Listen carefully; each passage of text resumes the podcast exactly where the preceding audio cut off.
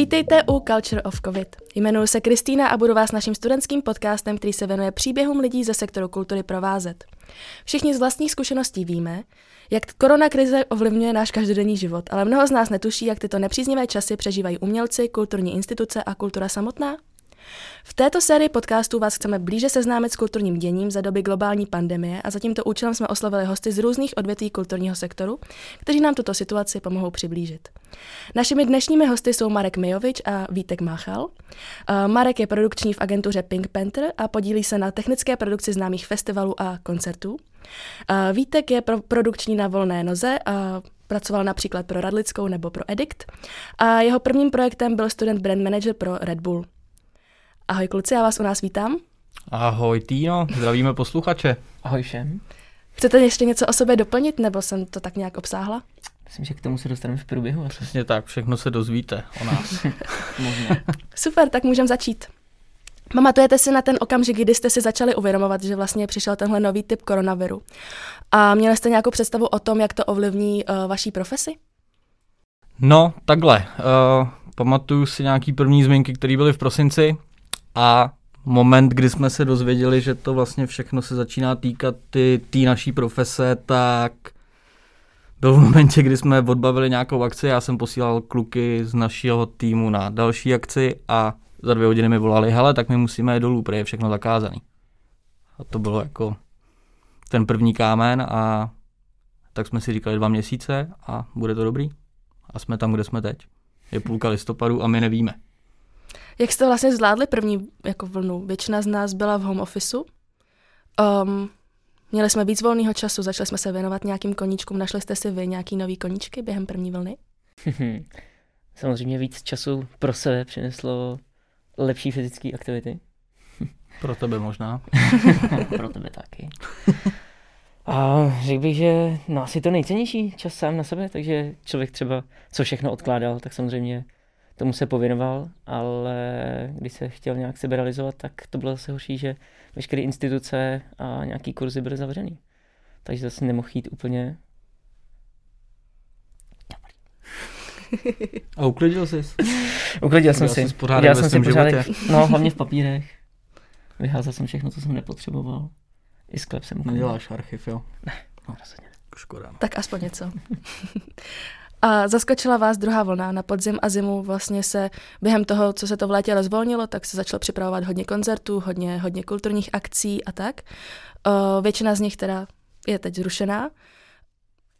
Jste překvapení z toho, v jakém stavu je Česká republika teď, nebo čekali jste to víc než, než ten začátek vlastně cel, celého koronaviru? No hele, jako zaskočený, asi já osobně jsem si myslel, že něco takového přijde, možná jsem si říkal, že to nebude v takovém rozsahu, ale co se týče jakoby mý práce, tak my jsme ve své podstatě, protože děláme velký koncerty, velký festivaly, tak my jsme věděli, že nic z toho letos už nebude, takže jsme překládali všechny různý tour, které byly domluvený na jaro 2021 a myslím si, že ani to, to nás jako nečeká, protože v tuhle tu chvíli si nedovedu představit, že někdo dostane do haly více jak 5000 lidí.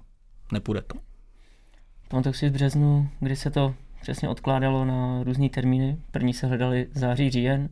Do toho chodily informace, že pravděpodobně dle nějakých pandemických grafů by na podzim měla přijít druhá vlna.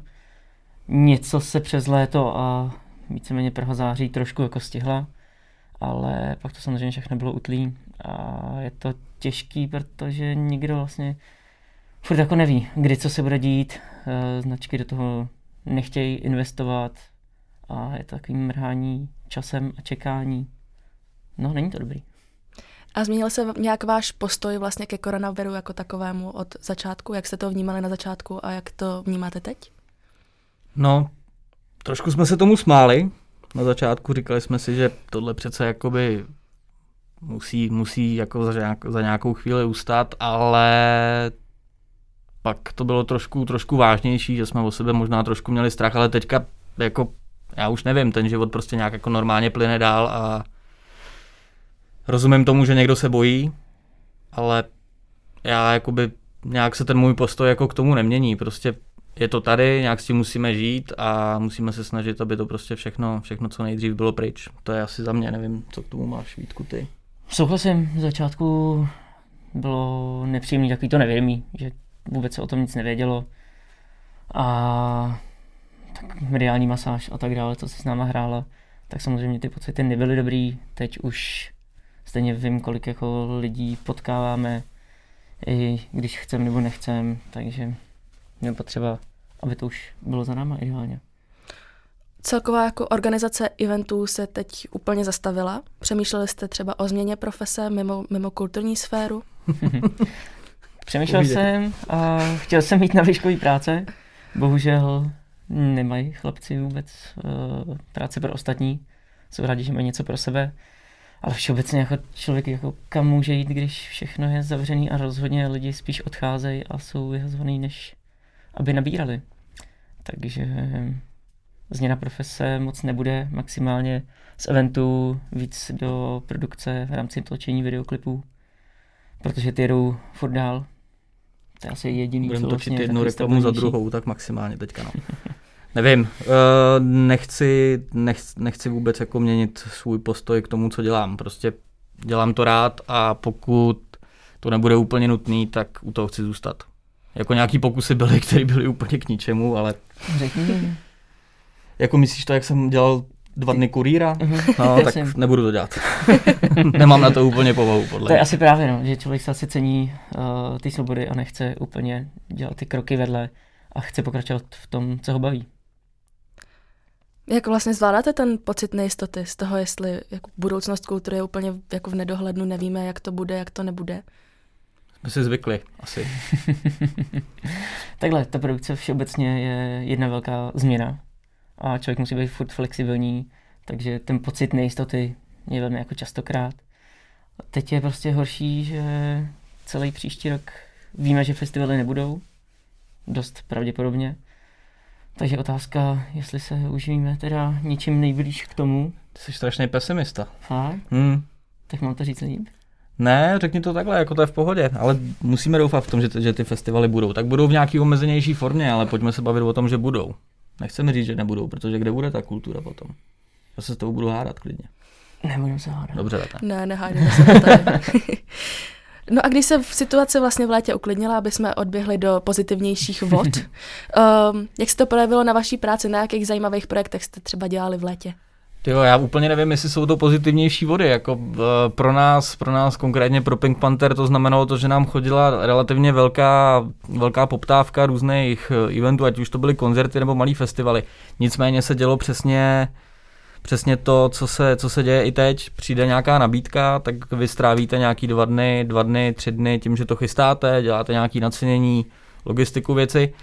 Všechno to nachystáte, odsouhlasíte se to a z ničeho nic prostě přijde, je, tak ono to nebude, protože partner se na to vykašlal, kapela nepřijede a takhle. Takže tohle to se konkrétně týkalo mě, ale u mě je to možná problém tím, že jak pracuji pro Pink Panther, tak eh, my se zabýváme fakt jako velkýma, velkýma koncertama.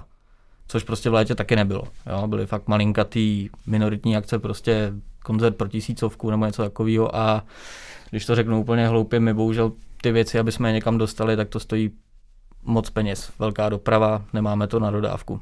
Co Vítku, ty to máš trošku jinak. Hele, no, tak vzhledem k tomu, že léto všechno bylo zakázané, tak uh, byly víceméně malý videoklipy a když se to povolilo, tak byly malý eventíky. Dělali jsme třeba Slam Dunk Contest na Vltavě, na Pontonu.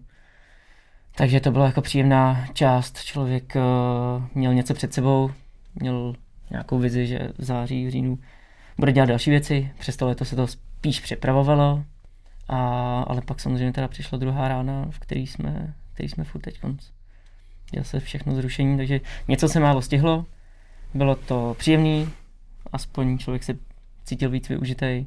A teď je taková ta zase temnější chvilka. Zase si zanechala trošku svoji pesimičnost. Ah, pesimističnost. Zase nás zavádíš do těch negativních vůd. Ne, dobře, tak já nechci přenášet depku.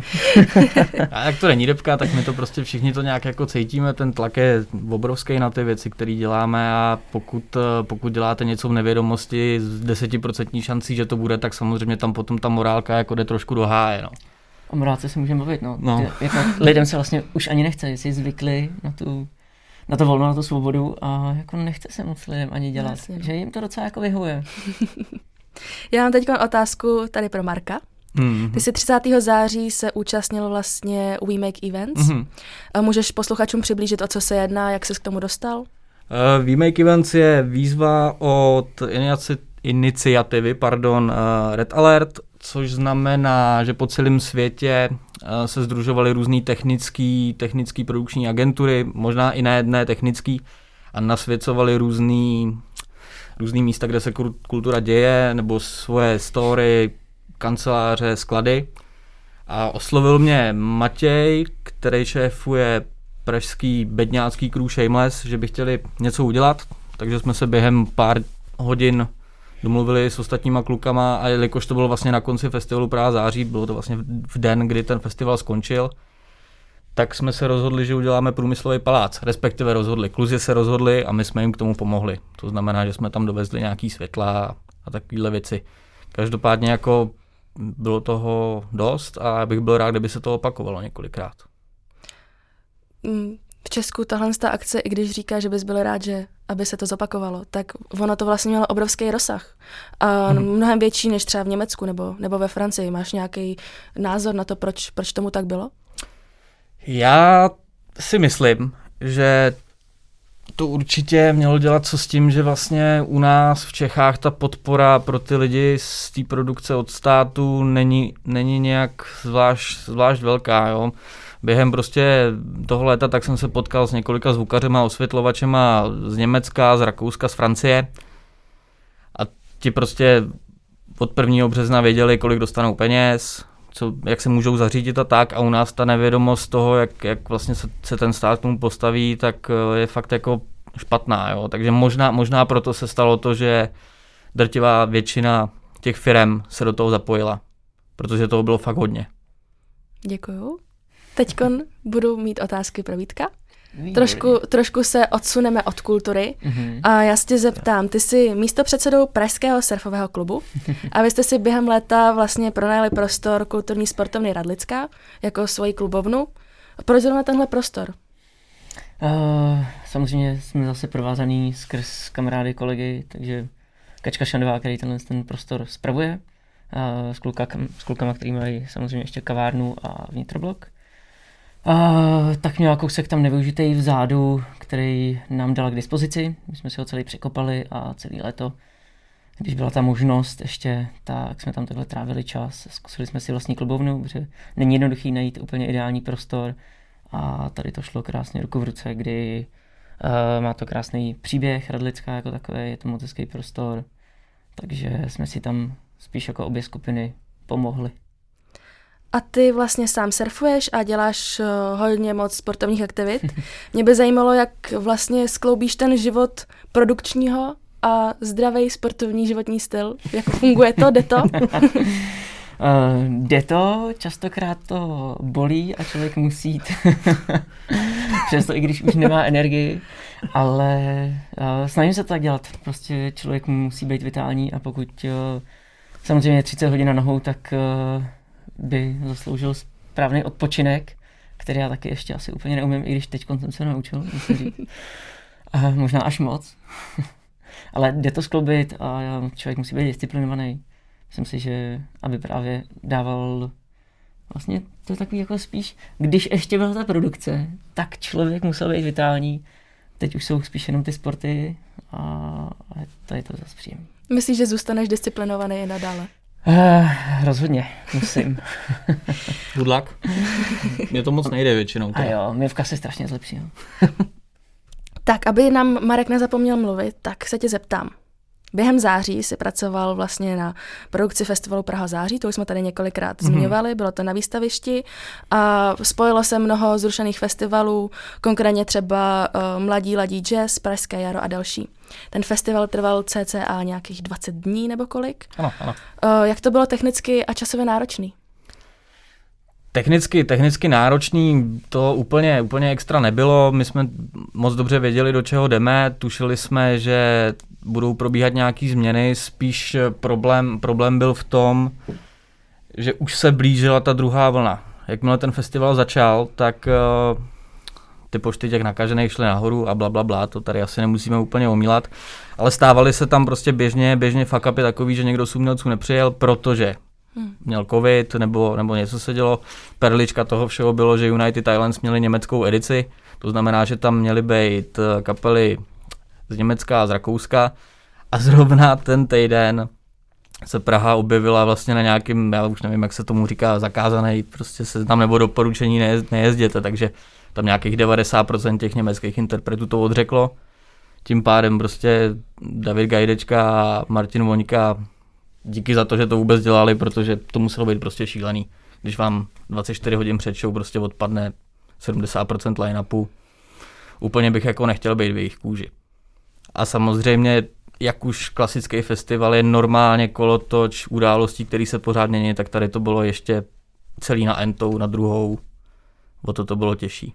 Ale myslím si, že to jako proběhlo v pohodě. Musím potvrdit uh, Markova slovo, že jsem tam byl taky pracovně, ne za technickou produkci, ale za vypkový prostor. A i sami kapely to říkali, že, který tam naskakovali za českých kapely, že se to dověděli ani ne 24 hodin dopředu, že tam budou hrát. Takže tam se to jako velmi rychle měnilo. Bohužel nebylo to úplně navštěvovaný, víceméně hodně vůbec, ale... No na to jsem se zrovna chtěla zeptat, na přístup návštěvníků, jestli, jestli vlastně tam chodilo dost lidí, nebo kolik lidí vůbec a jestli tam byly nějaký jako třeba výhodné akce, nebo... Drtivá většina toho festivalu byla zdarma. Myslím si, že kromě, kromě asi třech nebo čtyřech dní, ale ta návštěvnost eh, byla strašně minimální. My jsme sami nevěděli, proč, proč se to tak děje, jestli tam byla nedostatečná propagace, nevím. My jsme si to tak nějak odvodili, že možná ty lidi se opravdu bojejí a nech, nechtějí tam jít. Takže ta návštěvnost, no, škoda. Vlastně prostě až na nějaký jako tři dny, tak, tak to bylo fakt minimální. Hm. Přitom to úsilí bylo fakt jako obrovský připravit uh, super projekt. A už ani ne tak jako z naší technické strany, ale spíš jako z té produkce on-site, která tam byla, která se o to starala. Obrovský kus práce, ale ten výsledek úplně nebyl si myslím tak pozitivní, jak si mysleli. No. Nevím, co k tomu víc asi říct. Škoda. Ale bylo to krásný. Byl to krásný měsíc, se všema jsme se potkali a tak nějak jsme se přiblížili k tomu, na co jsme byli zvyklí. No. Být prostě furt v práci, užívat si, nebo užívat si, to bych neměl úplně říkat, sakra vlastně. Samozřejmě nepijeme alkohol v práci, že? Nemůžeme. Jasně, že ne. Rozhodně. Nikdo z nás. Nikdo nikdy. Nikdy. Vítku, ty jsi měl v plánu velký projekty na tenhle rok. Třeba Edict Festival, který měl být v listopadu, nebo o, olympijskou vesničku v Brně. Probíhají nějaké přípravy na tyhle akce, nebo se kompletně posunuly, nebo se přípravy úplně zrušily? Jak, jak to funguje? Ještě bych klidně doplnil, že jsem byl spoluředitelem youtuberingu, což je vlastně taková uh, společná parta s Majalesem. A že to vlastně jsme chystali kompletně, že celý festival, jako od, úplně od prvního kamínku až po všechno. a všechno se pozastavilo, hledali se varianty toho září, října, ale takhle u velkých projektů, kde je spousta partnerů, spousta lidí, tak víceméně se všechno stoplo a momentálně se uvažuje o příštím roce, ale tam jsou taky všichni spíš pesimističtější, takže všechno je stoplý, nikdo uh, hrajou si akorát lidi s myšlenkama, ale není to čistý plánování projektu. Ty jsi byl, Marku, pozitivní na ten rok 2021 ohledně plánování festivalu a tak. Uh, jeden z tvých projektů je festival Zámostí. Tam jsi vlastně hlavním dramaturgem a zároveň jedním z organizátorů. Letos festival nemohl být, ale, ale jak to máte na příští rok? Plánujete festival uskutečnit nebo jak to vypadá?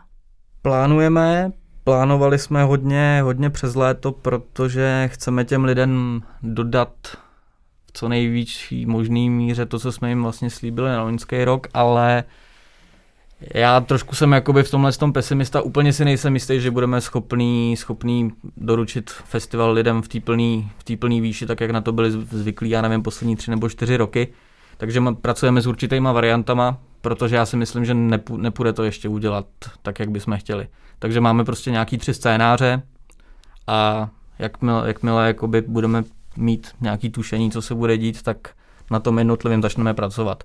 Teďka jsme to všechno stopli a čekáme vlastně, dali jsme si nějaký deadline jakože do ledna, to mějme nachystaný a pak se rozhodneme, kterým scénářem se budeme ubírat. Ale myslím si, že se klidně může stát, že prostě v půlce května bude muset říct, aha, tak tenhle ten scénář nejde, pojďme na jiný. Mm-hmm.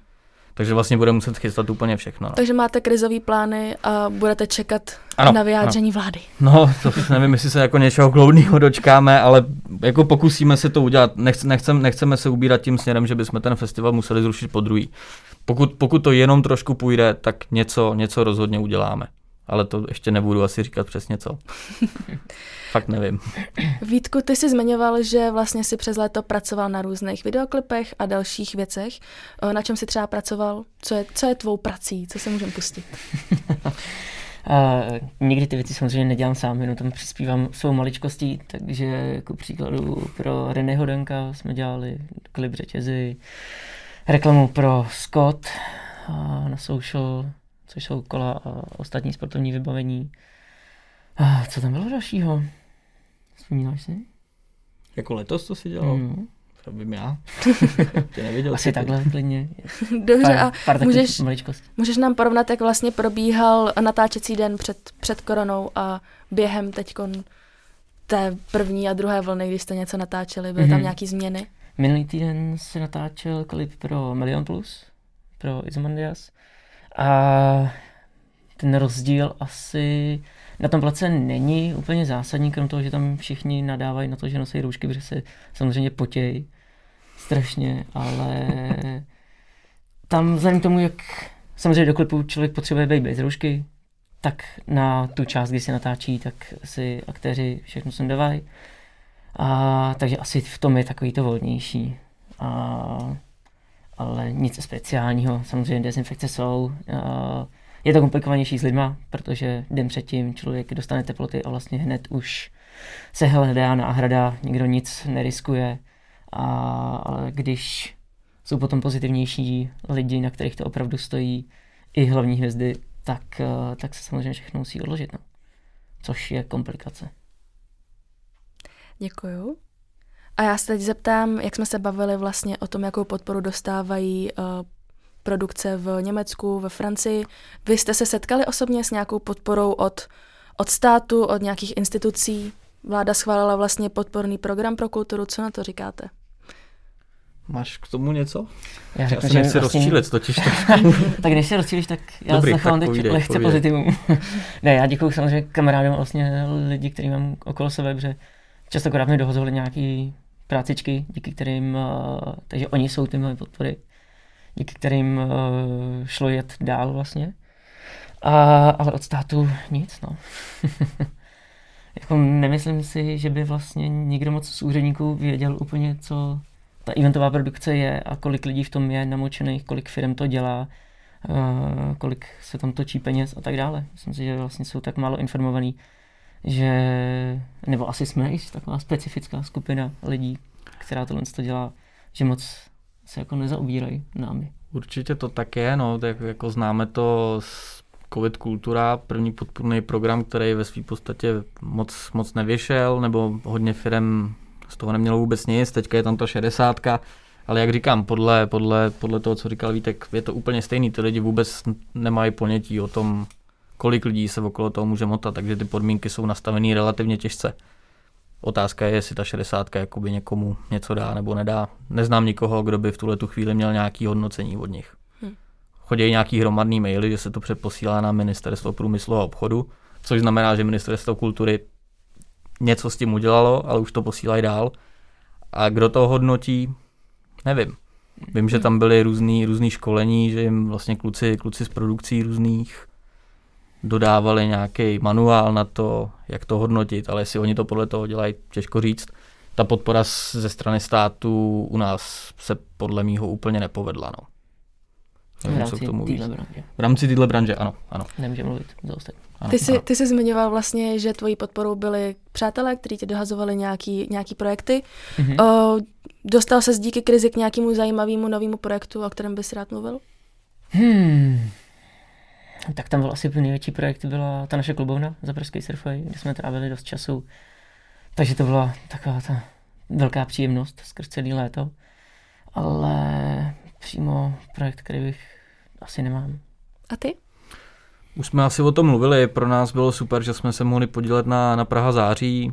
Byl jsem i rád, že jsem se zúčastnil ty Red Alert výzvy, ale že by, že by, že by to přineslo jako něco něco významnějšího asi ne.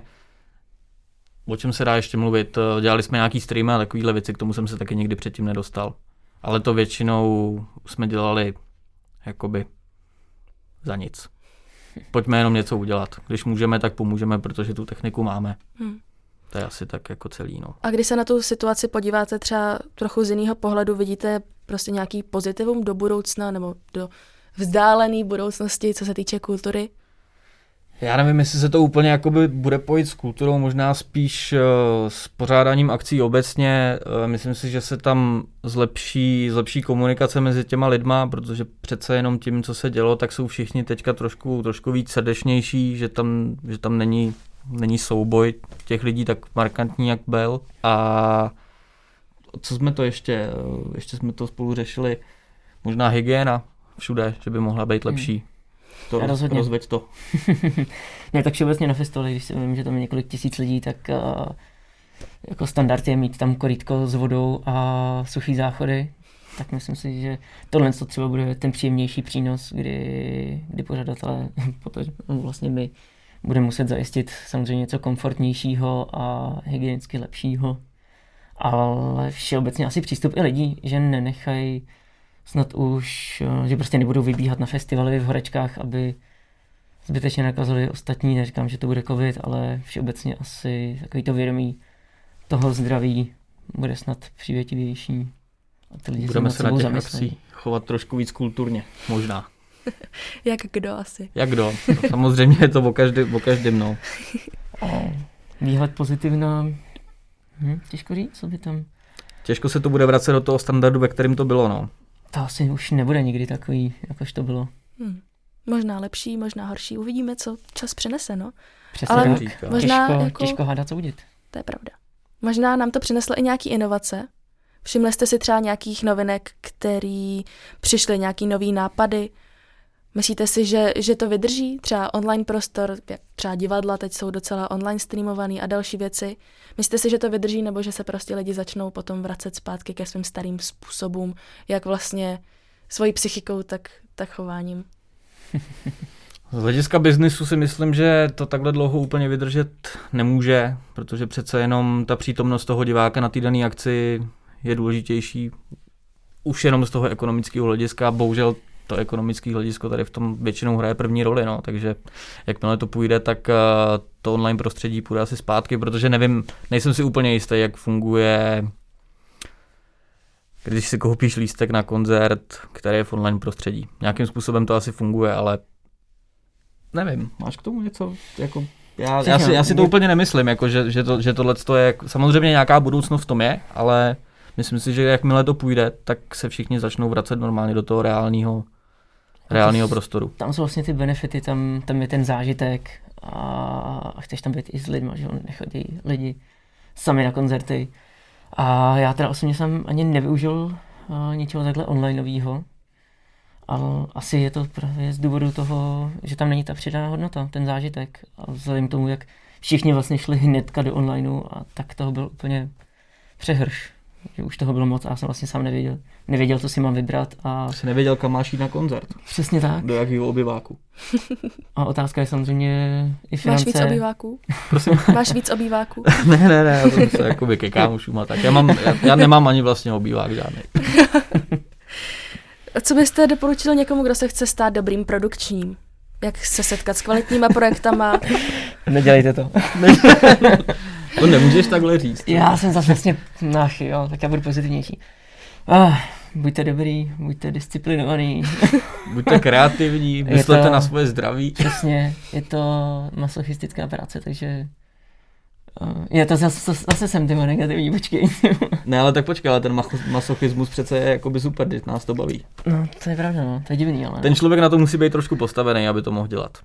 Protože když najednou zjistíte, že jste 14 dní nespali a furt, furt máte před sebou dalších 14 dní, tak na to se musí asi ten Ježiš, to člověk mi chybí povznést. úplně. Mě se tu kápne slza teď konc. Tak to je, tak si uděláme něco pro No. sebe. Ty jsi dělal ten nent, ne? Si něco vymyslíme. Jo, to bylo pěkný. To bylo dobrý, kdyby řekl. Ten, No, tak nám to Na točníku si kamarádi vymysleli oslavu narozenin, která šla vlastně až skoro do festivalu, samozřejmě když to ještě bylo možný. A takový techínko prostě na, na hradě. Bylo to velmi příjemný a spousta kamarádů. Otevřený hrad, zřícenina. Jel bych hned. No a když, Samozřejmě bylo těch 30 hodin na nohou, ale z, z radostí a s úsměvem. a když vezmeme v potaz takovýhle uh, malý plány, který, který se vám naskytly během téhle situace, když budeme předpokládat, že tady s náma korona bude i příští rok, myslíte si, že bude možný dělat takovýhle projekty, nebo máte v plánu nějaký projekty krom těch, o kterých jsme mluvili? Hmm. Já mám nějakou, nějakou vizi, kterou jsem zkoušel už letos. Chtěl jsem vytvořit eh, v Třebíči, odkud pocházím, eh, takovou chilloutovou zónu otevřenou, která by vlastně fungovala, dejme tomu 14 dní v kuse. Bohužel město se k tomu postavilo krásně negativně a radši ten prostor dali někomu jinému. Nicméně já bych samozřejmě chtěl něco dělat, protože ať už můžu dělat cokoliv, tak, eh, tak to udělat chci. I když to bude non-profit. Hmm. Jenom abych to nezakrněl. Ono se to totiž hra jakoby strašně, strašně zapomíná, jaký to je ta práce. Jsem zvědavý, jaký bude, jaký bude první, první event, který budu dělat, na kolik věcí zapomenu. Protože ono prostě... Viď, když, Jo, jo. když se na něco zapomene, tak se to pak celkem jako to je- blbě, blbě řeší. No. Je to problém a myslím si, že právě třeba na, když jsme natáčeli tu reklamu, tak jsem přesně zapomněl třeba na jednu, dvě drobnosti a úplně jsem si říkal, úplně jsem si nadával, no jo, tak to je to, že jsem zakrněl. A řekli byste o sobě, že jste workoholici, když vlastně děláte práci, co vás baví? Uh, no, Asi bych tomu nedal náplast workoholik, ale někdo to o mě říká. taky jsem to zaslech párkrát. ale zase podle mě jsme šťastní z toho, že fakt děláme, co nás baví a to jako... Já třeba hodně nadávám, když něco dělám, ale jak, jakmile ten den, kdy něco dělám, skončí, tak jsem vlastně happy. Jsi pišnej na to, co jsi udělal. Ano, ano.